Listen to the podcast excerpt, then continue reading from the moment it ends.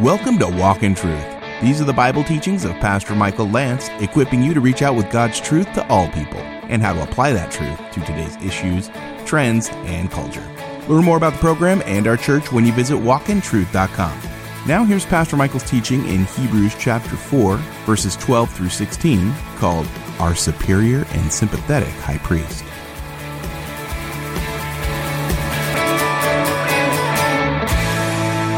For the word of God is living and active, sharper than any two edged sword, piercing as far as the division of soul and spirit, of both joints and marrow, able to judge the thoughts and intentions of the heart. And there is no creature hidden from his sight. All things are open and laid bare to the eyes of whom of him with whom we have to do. Therefore, since we have a great high priest who has passed through the heavens, Jesus, the Son of God, let us hold fast our confession.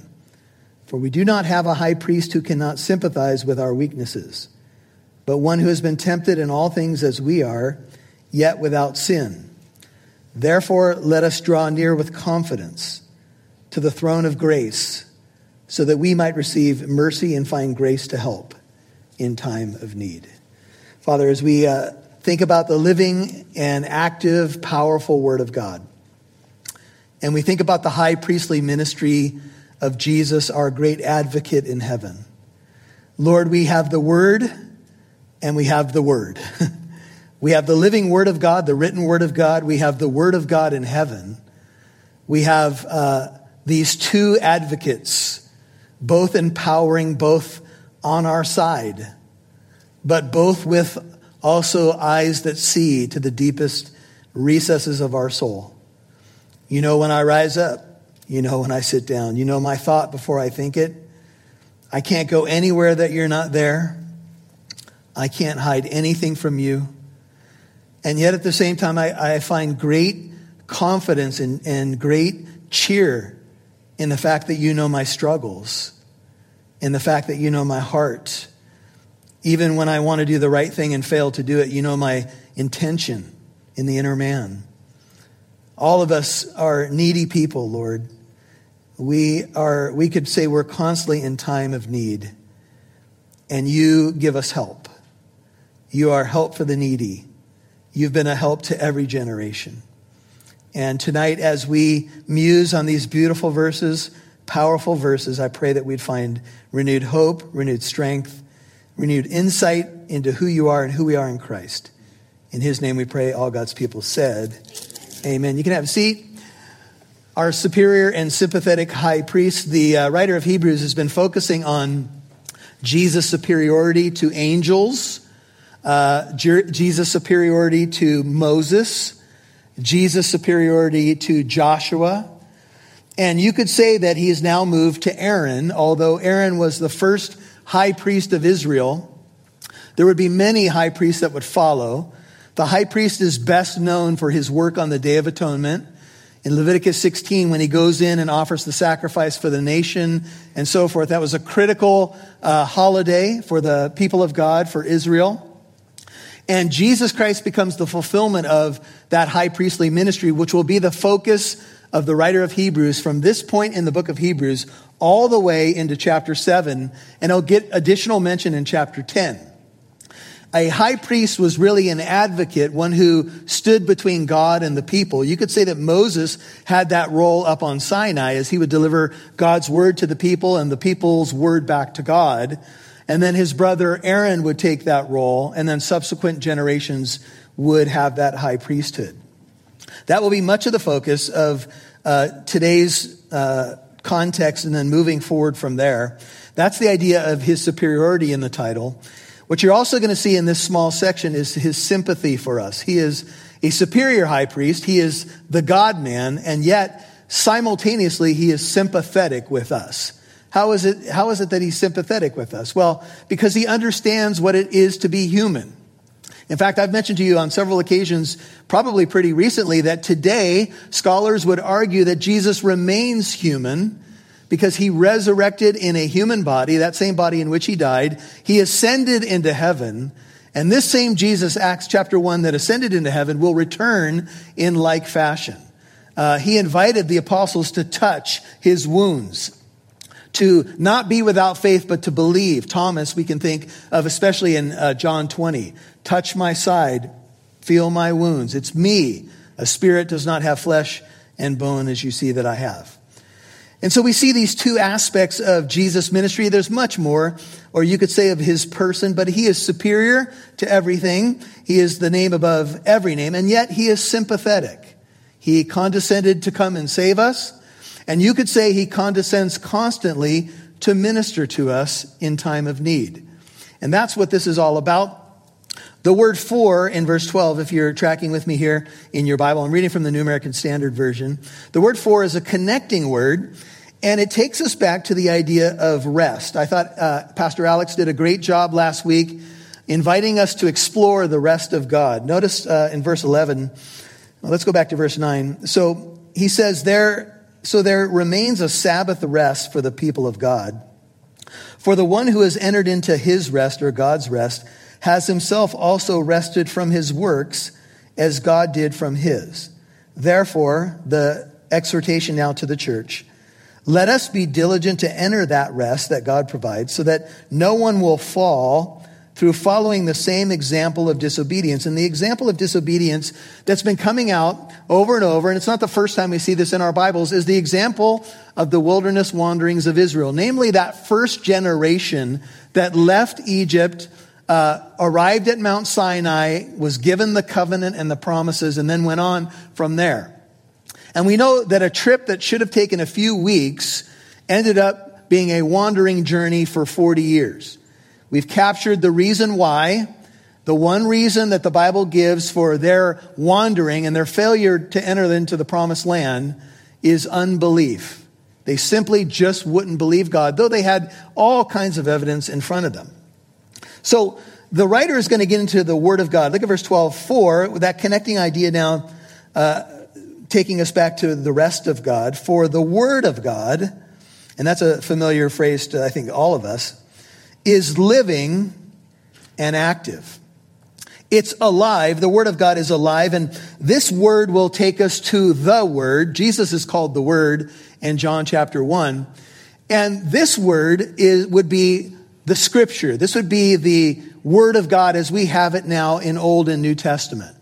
And what we learn about the Word of God is two things right off the bat. It is alive, it's living, and you say, well, that should be obvious to us, right? What does that mean? Well, the Greek word means that it is full of life and vigor.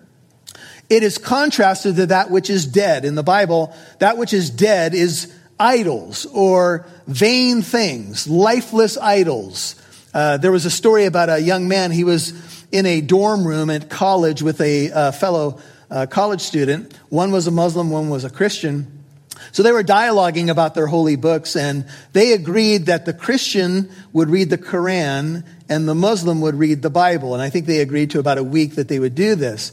And after the week was over, they came back together, and the Muslim said to the Christian, That was an unfair exercise. And the Christian responded, Why do you say that? He said, Because your book is alive. And I think anybody who's ever experienced the power of the Word of God knows what we're getting at here. The Word of God is alive and it is uh, full of activity. The word active here is energes in Greek, where we get our word energy. It's filled with divine energy. Why is that? Because the word of God is literally breathed out by God, 2 Timothy 3:16, and profitable, right? It comes from God. It's alive with God's life. But there is a key here that we have to understand as it relates to the Word of God, and it's found right, way back in the previous section in verse 2. Read it with me. For indeed, we have had good news preached to us, just as they also, that is the wilderness uh, generation. But the word that they heard did not profit them. Why?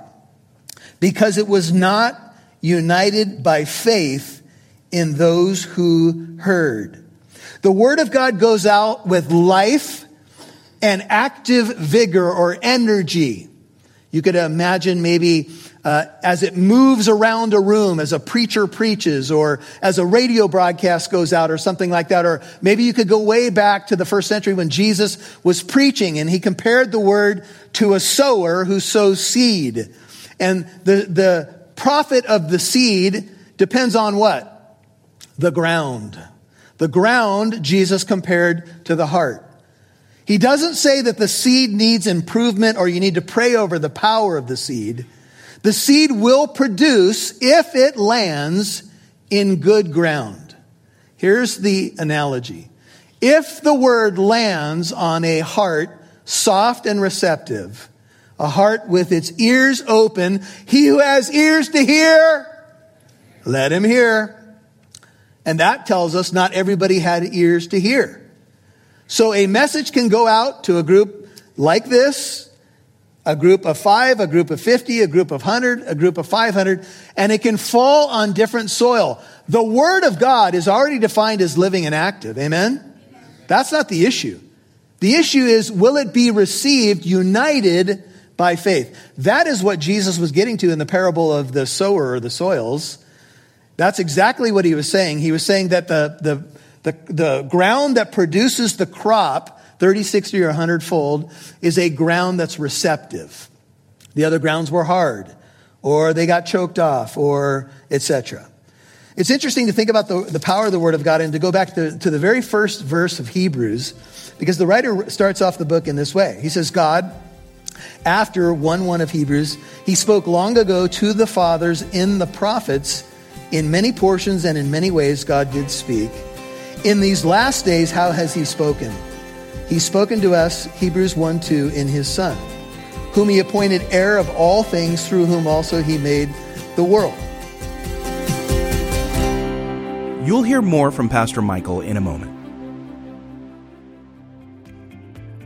Please consider becoming a Walk in Truth partner for at least $10 a month and visit walkintruth.com to give. As a thank you, we'll send you more content from Pastor Michael and the Walk in Truth team. You will have quick access to our daily episodes. You can watch videos of Pastor Michael's most recent Sunday sermons and access to our bonus podcast and video series, A Step Closer. This month's series is called An Invitation to Intimacy, a look at intimacy in marriage through the Song of Solomon. That's how I showed my anger. Mm. Not in words, but in you can't have me. Mm-hmm. And that obviously took a toll in our relationship. Even for me, in a church that didn't shy away from it, it wasn't talked about a ton, but I remember getting married and my wife and I being like, this is weird. Like, so it's good now, I guess. You know? and, there was infidelity just a lot of financial issues, you know, all those things that make the top list of, of yes. why a marriage is hard. The Lord's given us all things to enjoy, yeah. the scriptures say. And freedom is a big word yeah. as a Christian. Mm. And unfortunately, what's happened in the church is that the church has not always sent a message that we're supposed to enjoy life and be free, mm. we've put a lot of unnecessary weights on people. It's one thing to listen to the podcast, it's another to watch the video of those four interact. All this and more is available to you as a thank you for becoming a Walk in Truth partner. Please visit walkintruth.com and click donate today. That's walkintruth.com, click donate. Walkintruth.com, click donate. We'd love to see who's listening, so please connect with us on Facebook, Twitter, or Instagram. Just do a search for Walk in Truth Show. Now, back to Pastor Michael Lantz right here on Walk in Truth. 50, a group of 100, a group of 500, and it can fall on different soil. The Word of God is already defined as living and active. Amen? That's not the issue. The issue is, will it be received united by faith. That is what Jesus was getting to in the parable of the sower or the soils. That's exactly what he was saying. He was saying that the, the, the, the ground that produces the crop, 30, 60, or 100 fold, is a ground that's receptive. The other grounds were hard, or they got choked off, or etc. It's interesting to think about the, the power of the Word of God and to go back to, to the very first verse of Hebrews, because the writer starts off the book in this way. He says, God, After 1 1 of Hebrews, he spoke long ago to the fathers in the prophets. In many portions and in many ways, God did speak. In these last days, how has he spoken? He's spoken to us, Hebrews 1 2, in his Son, whom he appointed heir of all things, through whom also he made the world. And Jesus is the radiance of God's glory, the exact representation of his nature. I want you to see the power of the word and he upholds all things by the word of his power. Psalm 33 6 says, God made the heavens and the earth by his word. And here it says that Jesus upholds all things by the word. When he had made purification of sins, he sat down at the right hand of the majesty on high. Now, if you're with us in the very first study of Hebrews chapter 1, we called the study God Has Spoken. If you took notes in chapter 1, I've written these in my Bible. There are 10 Old Testament quotations in Hebrews chapter 1 alone. Let me rattle them off. Psalm 2 7, 2 Samuel 7 14, Psalm 97 7, Psalm 104 4. Moving down the page to verse 8, Psalm 45 6, Psalm 45 7 and verse 9, Psalm 102 verse 25 and verse 10, Psalm 102 verse 26 and verse 11, Psalm 102 26 and 27 in verses, uh, I think it's in 11 and 12. Psalm 110 is quoted in verse 13 of Hebrews 1. What's your point, Pastor Michael? Simply this 10 Old Testament scripture quotations in chapter 1 alone. The writer believes in the power of the word. Amen? And it interests me that of the 10 quotations I just gave you in Hebrews 1, nine of them are Psalms. And you know what I often say to people? If you want medicine for your soul, read the book of Psalms. And sometimes, if, if you're looking simply for a devotional method, uh, what is today? March 1st, right? So you could read Psalm 1 if you're ever at a loss. What do I read? You know, maybe you're one of these people who has, has done this. you know, may it open to an applicable page for my life, Lord. And I've had times like that happen where I did that and a scripture leaped off the page. And I mean, God is gracious in that way. But I would just say this Psalm 1 would be a good place to be on March the 1st because it's medicine for the soul. And the psalmist is real and he's authentic. And sometimes it's a psalm of a lament and sometimes it's a psalm of praise. But here's my point the word of God will do its work in your life if you simply are uniting it with faith. Back to chapter 4. Amen. That's the one thing that is on our side. If you, if you were to say, the handle of the door is on my side, behold, I stand at the door and knock. If anyone opens the door, I will come in and sup with him and he with me, Revelation 3.20. Written to a church, by the way. Although I think it's a great evangelistic verse, it was written to a church. Well, when the Word of God comes to your life, here's the question do you open the door? Do you unite it with faith? We say, well, well, Pastor Michael, what would that look like if I do receive the word of God with faith? What would that look like? Well, faith means trust. But faith is also active. Later, the writer of Hebrews in chapter 11, verse 6 will say, without faith, it is impossible to please God. Hear those words? That's an active faith. So when I hear the word of God, I want to be receptive to it because it's living and powerful. And I also want to run with it. Two R's. You might want to run, write them down. Being receptive to the word, that is receiving it with trust as the authentic word of God, and then running with it. What does it say? Shane said in his prayer, I could scribble down notes. I, I do in my Bible all day long. I, I have things highlighted left and right, up and down.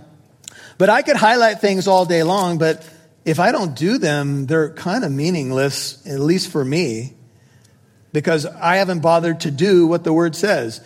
Don't be merely a hearer of the word, James says, who deludes themselves, but be what? A doer of the word, right? We all know the verse. So the word of God is living and active.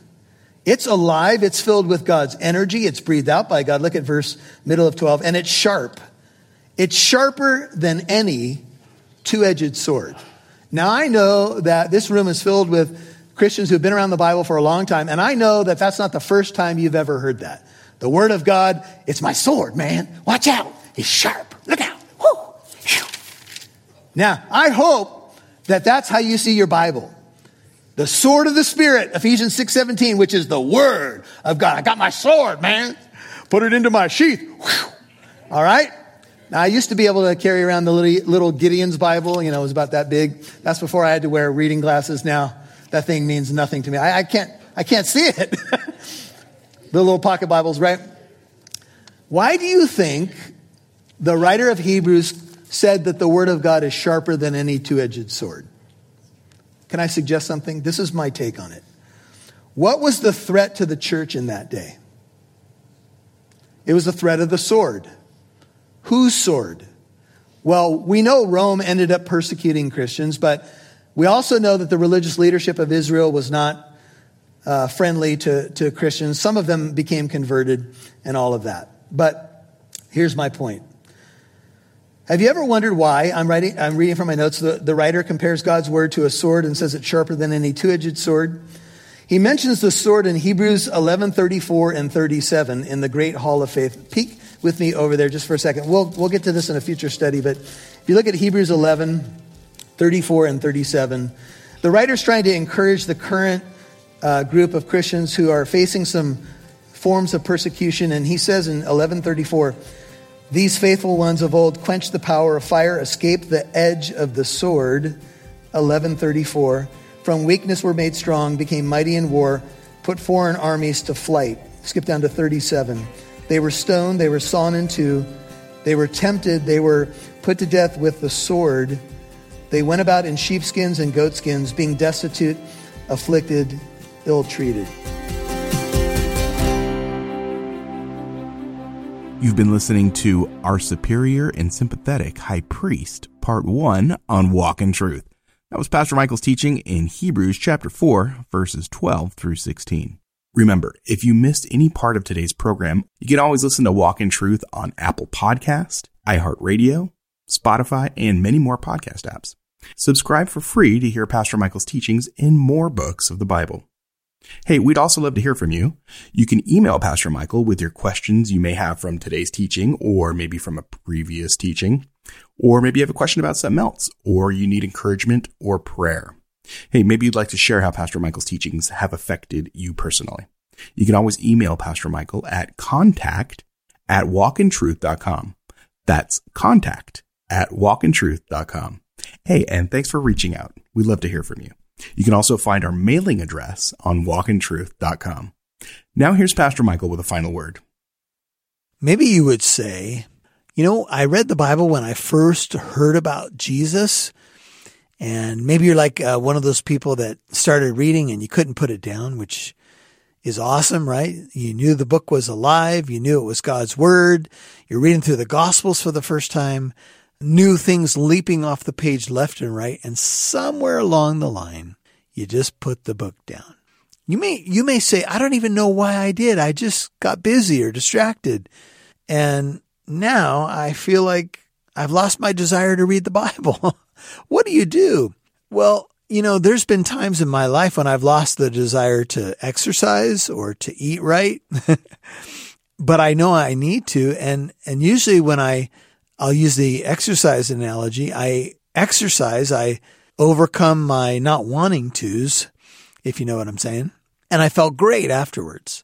Uh, endorphins kicked in. I felt good because I got some exercise. Or instead of eating a huge burrito diet analogy, I ate uh, a salad or something that had some green stuff in it, like vegetables. And I felt so much better than after I ate a burrito bomb. Can I get a witness? My point is this in getting back to your Bible, just do it. Open it up and you'll be blessed because it's living and powerful and active. Everything we know about it, right? So just do it, man. If you are a disciplined person at all in any other area of life, you can do that with your Bible too. Open it up, read a psalm, Read one chapter. to take you typically five minutes to read a chapter of the Bible, and you'll be blessed. See you tomorrow. And remember, Walk in Truth is a listener supported ministry. Please consider becoming a Walk in Truth partner. Your contribution helps us broadcast on this station, provide the podcast, and with the behind the scenes work for this ministry. Please consider becoming a Walk in Truth partner for at least $10 a month and visit walkintruth.com to give. As a thank you, we'll send you more content from Pastor Michael. You'll have quick access to our daily episodes. You can watch videos of Pastor Michael's most recent Sunday sermons and access to our bonus podcast and video series, A Step Closer. This month's series is called An Invitation to Intimacy, a look at intimacy in marriage through the Song of Solomon. All this and more is available to you as a thank you for becoming a Walk in Truth partner. Visit walkintruth.com and click donate. That's walkintruth.com and click donate. And join us tomorrow for part two of Pastor Michael's teaching in Hebrews chapter 4, verses 12 through 16, called Our Superior and Sympathetic High Priest. I'm Mike Massaro. Thanks for listening to Walk in Truth, where it's our goal to equip you to reach out with God's truth to all people.